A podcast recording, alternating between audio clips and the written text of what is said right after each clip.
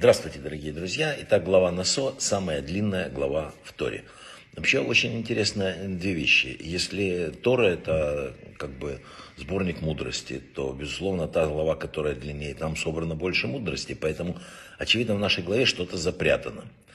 Вот э, нам рассказывается э, о приношениях глав колен. И вот без конца описывается, один принес чашечку-то, то-то, то-то, второй то же самое повторяется.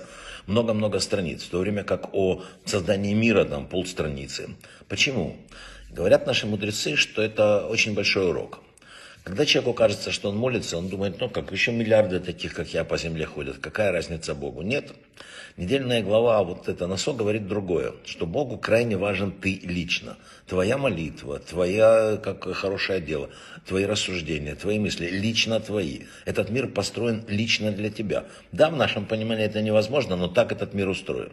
Тора учит нас великому правилу оказания уважения любому человеку. Вообще мудрецы в трактате Перкея вот говорили, что правильный путь жизни требует сосредоточения на трех вещах. А именно, считаем, э, все, что ты делаешь, э, записывается, э, все твои высказывания слышны, все твои поступки регистрируются в книге. Хочешь ты или не хочешь, в которой записаны все твои деяния. Вот три вещи. Если ты человек знаешь, что за ним постоянно наблюдает Бог, независимо от того, где находится он, в одиночестве или в обществе, то он выберет более правильное решение во многих случаях жизни. Люди ищут счастье и смысл. Вот две вещи, которые как бы важны для человека. Счастье ассоциируется с чем? С получением, а смысл с отдачей. Люди, которые страдают от стрессов, беспокойств, тревоги, они, конечно же, несчастливы, но вполне могут жить жизнью там, со смыслом. Э, как-то даже животные испытывают удовлетворение, когда их желания удовлетворены. Но смысл – это только человек. Да? Речь идет не о том, что, э, как бы, что с нами происходит, вот именно как мы трактуем все происходящее. Счастье может существовать без смысла, а смысл э, может существовать без счастья даже минуты отчаяния и боли. Мы уже говорили, рассказывали, был такой Франкл, знаменитый, один из самых знаменитых э, психи, психологов, прошедших концлагеря. И вот он ставил следующий вопрос – Виктор Франк. В те годы жизни, когда он провел в Освенциме, он сам э, выжил и помог выжить очень многим другим. И вот он формулировал идею, что должна быть цель, должен быть поиски смысла, должен быть, что-то должно быть в жизни заложено. Он написал эту книгу, кстати, она разошлась тиражом 10 миллионов экземпляров. Вот он знал, что в лагерях те, кто терял волю к жизни, уже практически был мертв. Он рассказывал историю, как одной женщина выжила только потому, что ее где-то в другой стране ждал ребенок. Другой человек был, э, он написал две книги, томов, э, две книги о путешествиях, и третью не дописал, это у него была цель.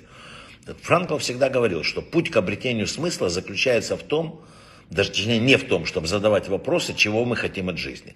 Правильный вопрос заключается в том, чего жизнь хочет от нас. Он утверждал, что каждый из нас уникален.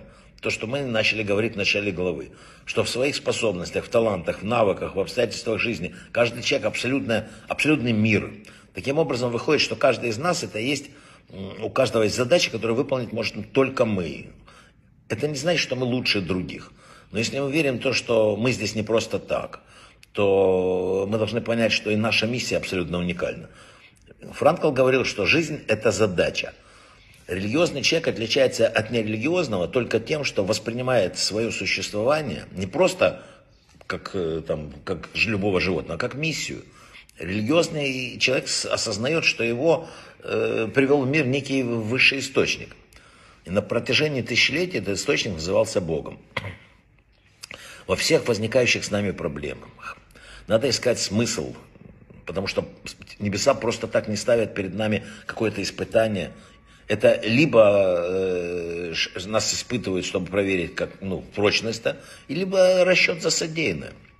Знаете, к Раби Шмуэлю Мардыхаю из Нехижа пришел еврей в расстроенных чувствах. Рэба, у меня такие проблемы, такие проблемы. Никак не могу их решить. В твоих словах я вижу явное противоречие, ответил Рэба, не отрываясь от книги. Не понимаю, сказал человек. Все просто, сказал Рэбе. Всевышний создал каждого из нас и знает, что нам по силам. Если это твои проблемы, ты их обязательно сможешь решить. Если они тебе не по силам, стало быть, это вообще не твои проблемы.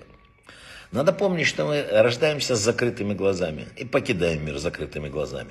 Не видя, не зная, откуда пришли и откуда и куда уходим. Остается только верить. Вот по вере нужно укрепиться. Это действительно важно. Брахава от слаха. Всего самого-самого лучшего. Хорошей главы, хорошей недели.